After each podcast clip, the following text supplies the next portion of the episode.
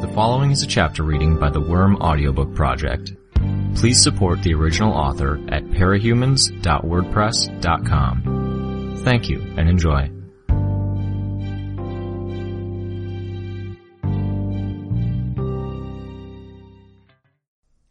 Theo clutched the remote control in both hands.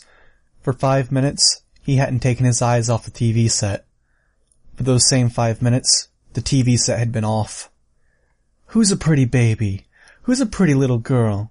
You are. Yes, you are. Aster squawked in one of her little cries that foretold an incoming tantrum. Theo clutched the remote control tighter. He felt a throbbing pain where the corners of the remote bit into the heels of his hands. Oh, don't cry! Don't cry! Theo's throat was dry. Every thud of his heartbeat seemed to make his hands shake and his vision waver. He'd never been more intimately familiar with the television itself. The shape and color of the TV set, the proportions of the screen to the outer frame, the little border of silver around the very edges, and the starry brand name logo at the very bottom. He suspected it would be ingrained in his memory for the rest of his life, which might just be a very short span of time. Nope, don't see the appeal. Hey, boy! Theo's heart leapt out of his chest. He tore his eyes from the television and looked up at the man who was cradling Aster. The baby needs to be changed. Theo nodded and stood. He was reaching for Aster when the man threw the baby at him. He had to scramble to catch her, almost let her slip through his arms, and only just barely caught her by pressing her against his stomach and pelvis. She started screaming. Don't drop her now, or I'll be very annoyed. Theo nodded, raising his voice to be heard over Aster's shrieks. Yes, sir. Must you keep calling me that? Do I really look like a sir? Theo looked at the thirty-something man. He wore a dress shirt that was open to show his muscled chest and stomach, and had the sleeves rolled up to expose his forearms. His tight jeans were low slung, his limbs long, and his hair was longer and greasy. The man's beard had been trimmed, but scruff was growing in around the edges, obscuring the intricate pattern that had been trimmed into the inside border of the facial hair. A knife danced around his fingers constantly, making Theo flinch every time the blade turned to point towards him and Aster. Jack Slash. My father told me I should dress my betters as sir, sir. Jack laughed with the slightest, slightest touch of derision. Well, your daddy, ta- daddy taught you well, didn't he? True enough. Theo wondered if this measure of respect played any part as to why Jack let him live this long. Yes, sir. I'm gonna go change the baby. Yes, do. Theo's hands shook as he adjusted his grip on Aster, hauling her up until her head was at his shoulder, even though that meant she was screaming into his ear. He carried her to the changing table and set her down. Kayden had reclaimed her old apartment after the catastrophe, found many of her old possessions still there. The man never left the front door out of his sight as he walked around the living room. As soon as behind Theo, with the open window, Theo could hope the man was upwind of the aromatic diaper. How long before the squealing of the baby, an offensive smell, or something else set the psychopath off? How long until your mother gets back? That was something else. That was the third time Jack had asked the question. Was his captor's patient running out? She is not my mother. Theo changed the topic.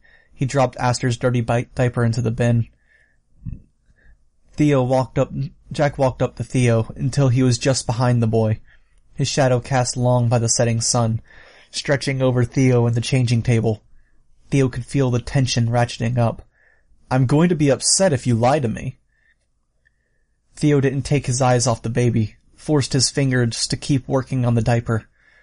Caden is Aster's mother, sir. My dad's ex-wife. She's been taking care of me ever since my father died. Of course, of course. Now I understand. I believe you. Jack said before chuckling. He turned and walked away, leaving Theo breathing out a shuddering sigh of relief.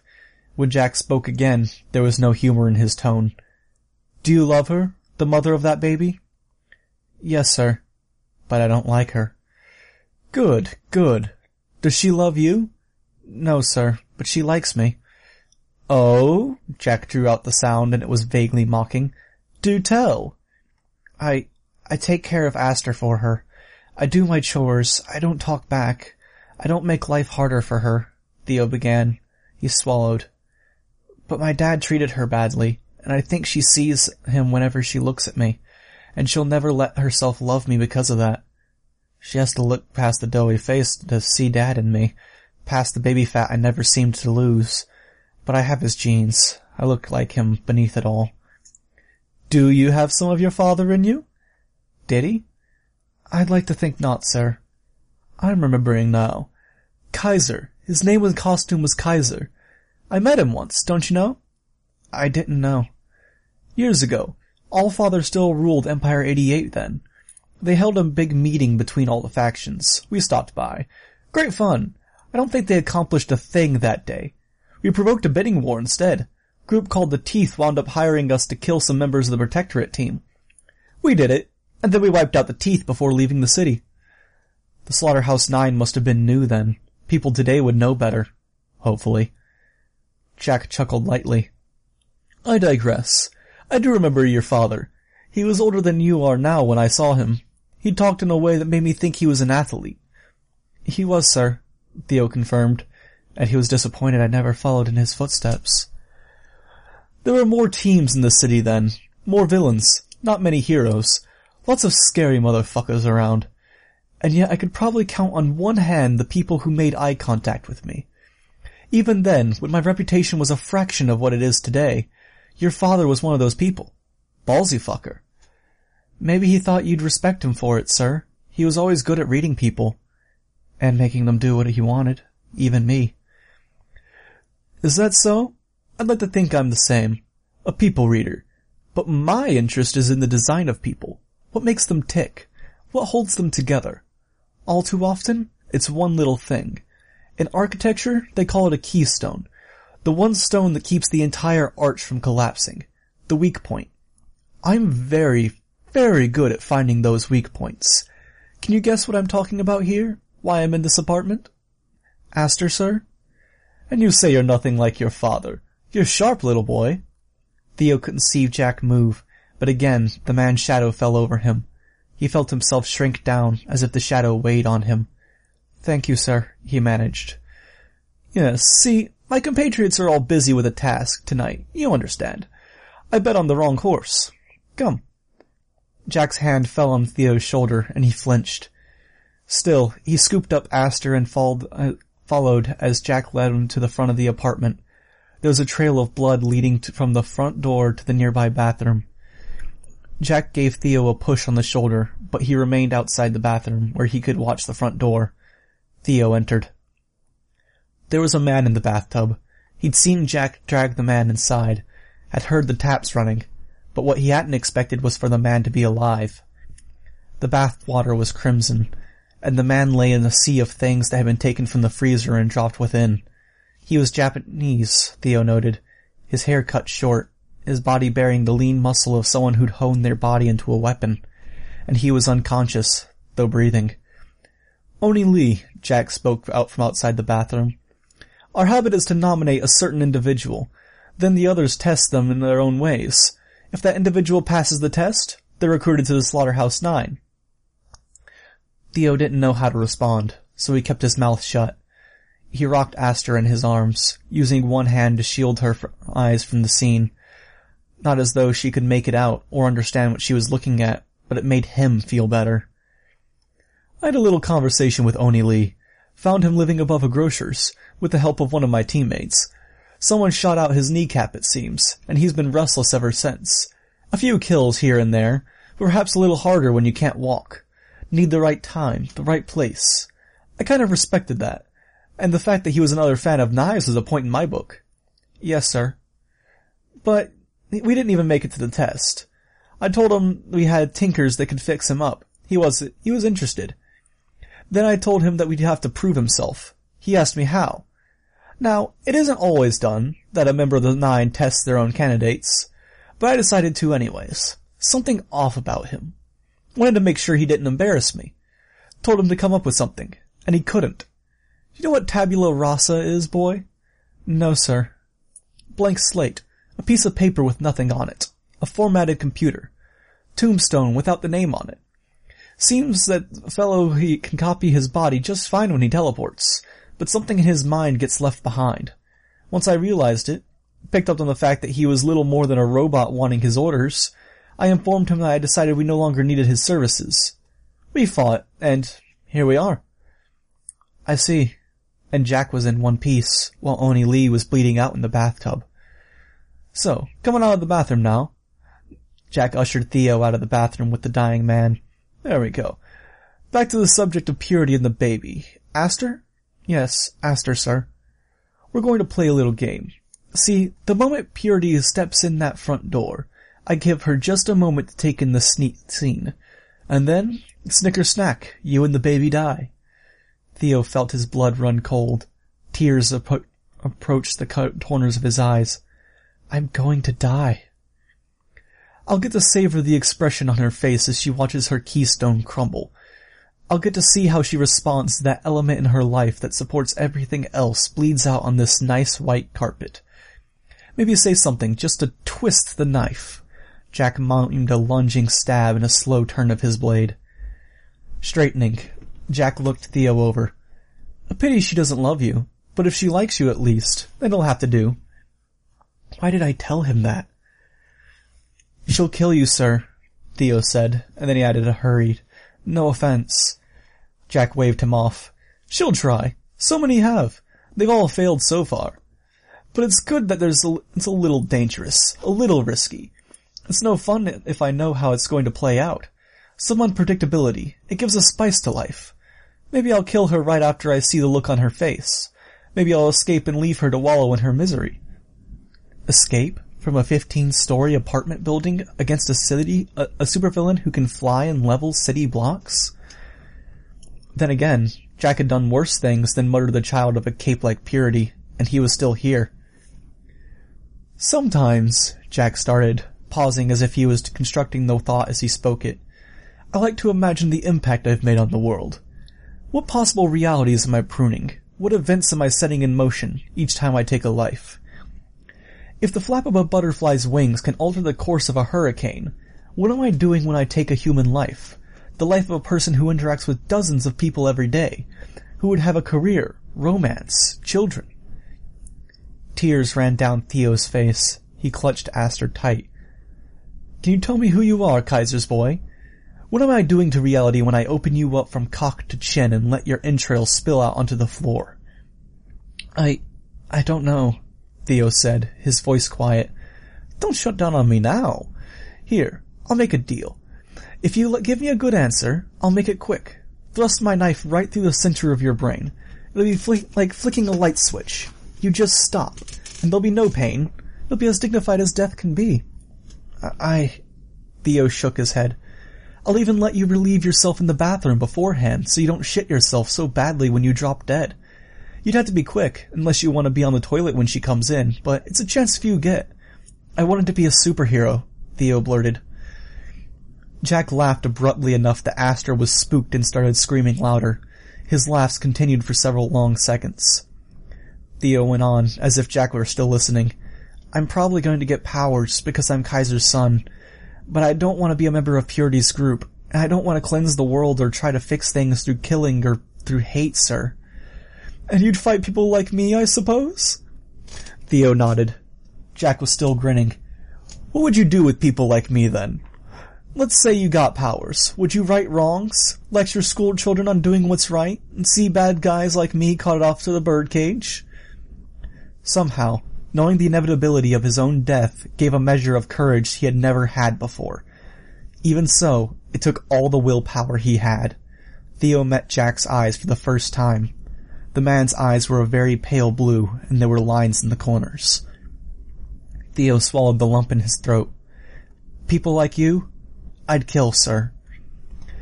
Jack broke into a second spell of hysterical laughter, and it was all Theo could do to keep Aster from squirming out of his grasp in her distress. Can't, Theo had to break off to let another small laugh pass. Can't say I can imagine that, boy. You as one of the vigilantes? Neither can I, Theo thought, but he remained silent. But you've piqued my interest. if there's any reason I do what I do, it's because I find it interesting. Theo could see the cell phone on the coffee table in the living room light up and shift position as it vibrated. It happened behind Jack, and the man didn't seem to appear, didn't appear to see or hear it. The only person who called Theo's phone was Kayden, and she'd been out getting groceries. It was routine for her to call him to open the lobby door, then come down to help bring them from the lobby. She was coming up, he was almost positive. Could he distract Jack and give Kayden the opportunity to put the man down? I've changed my mind, Jack said. Theo stared, trying to fathom what the man was saying. Don't let it be say, said I can't delay my gratification. Listen carefully now. I'm making you a deal. Theo nodded, mute. I want to see this. This picture you paint. I'm going to give you a chance to make this happen. Theo nodded slowly, but his thoughts were on Kayden's approach. How long until Kayden opened the door? Would Jack attack her? Attack Aster? Despite what he was saying now, would Kayden attack him and provoke something? How old are you? Fourteen? Fifteen? Fifteen, sir. Theo said. Hurry up. Finish before she comes. Two years then. Two years to get your powers, to train, to do whatever it takes to become the motherfucking badass you describe. That should be long enough without risking that one of us gets offed by bad luck or by picking the wrong fight. At that two year mark, you hunt me down. You kill, disable, or sneak past my nine, whoever they are two years from now. You look me in the eyes, and then you try to kill me. If you fail, if you cannot find me, if you chicken out, hmm, what's a good consequence? In his hurry to resolve this before the door opened, Theo made the first suggestion that came to his mind. You killed me. Well, that goes without saying. No, it should be meaningful. What's your name, boy? Theo. Fifteen-year-old Theo. How many people's lives will you touch in these coming two years? Because I've spared your life. Two hundred? Five hundred? A thousand? How far will the flap of your butterfly wings extend? Theo glanced at the phone. It glowed and moved again. Was Kayden in the lobby? Jack went on. If you fail in this, I'll kill 999 people in your name. I'll even break my usual rules to get the body count that high. So it's something special. Beyond my usual habits. Maybe a bomb. Maybe poison. I'll come up with something. I can target the people you love. Those you're closest to. People you've affected. Aster there can be the 999th. And you'll be the thousandth. Perfect. Canceling out the impact you've made on the world. It's poetic. Theo swallowed. A thousand people? Could he say no? Could he refuse the offer? Or would Jack carry what he threatened regardless? Well, Jack spoke, smiling. I'll be off. He stepped into the bathroom, turning away from the door for the second time in his entire visit. When he emerged from the bathroom, he held the naked form of Oni Lee over one shoulder, a knife in his free hand. A treat for a teammate this is, Jack winked. Doesn't need to be alive, just fresh. Would you get the door, Theo? Theo hurried forward to open the door, shifting Aster in his arms to open it. Kayden stood on the other side, groceries in hand. Stern, she said, Theo, I called you twice. Can you go down to the lobby and get the last two bags of groceries? She fell silent as the door opened wider, revealing Jack. In a moment, the, va- the bags in her arms were tumbling to the ground, and her hair, eyes, and hands were glowing with a blinding light. Kayden, Theo had to control his voice to keep it from shaking. Let him go. I had a wonderful conversation with young Theo here, Jack spoke. He rested his hand on top of Theo's head. Theo could feel the hard handle of the knife tapping against his scalp. Very interesting. What are you... Kayden started, her voice rising with anger, but Theo lunged forward, gripping her shirt and shaking his head. She looked down, confused. Jack waggled a finger at her. Don't bother, Purity. See, I've been studying you. I go into every possible fight armed with knowledge. You have a weakness, a flaw in that power of yours. Theo could see Kayden tense, but she obliged when he pushed her away from the door and towards the end of the hallway furthest from the stairwell, stepping back. While reading up on you, I tried to put the newspaper clippings and online information into chronological order, and a funny thing happened. Seems your power is weaker on some days, stronger on others. I mapped it out. You have some form of internal battery or fuel that drives your power. After going days without using your power, you're stronger. After periods where there's more sunlight, your power's stronger. You absorb light of any kind, I suppose, and later you spend it to use your abilities. Theo thought he might have seen a tiny flash of concern on Kayden's face. It's been an overcast week, and you've been using your powers a great deal, trying to put the pier on the map. So think very hard about what you'd want to do next. Because if I'm right, and your power is spent, you may not succeed in killing me. And I would retaliate by killing all three of you. You're underestimating me. Kayden spoke, her voice hard. Then blast me away. Turn me into a smear in your hallway, if you think you're strong enough. Quicker with your light than I am with a knife. Prove me wrong. Jack smiled.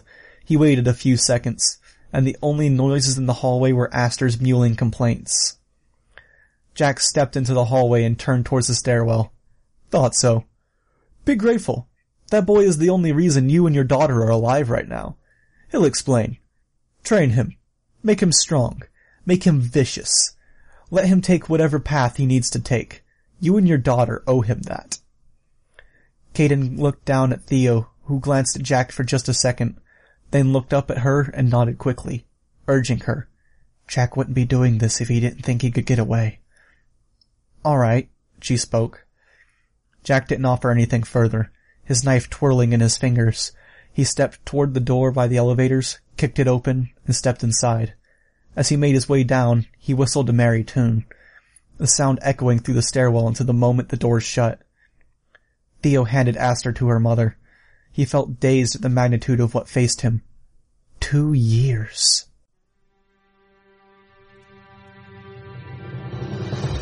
Hi, this is Ronku. You just finished listening to a chapter from Arc 11, Infestation, from the web serial Worm by J.C. McCrae. This production is brought to you by the Worm Audiobook Project. If you would like to know more about us, or to volunteer your own services, please check us out at audioworm.rein-online.org. You can download or listen to every chapter directly from our site, or you can find us on iTunes or on any podcast app under Worm Audiobook. Thank you for listening.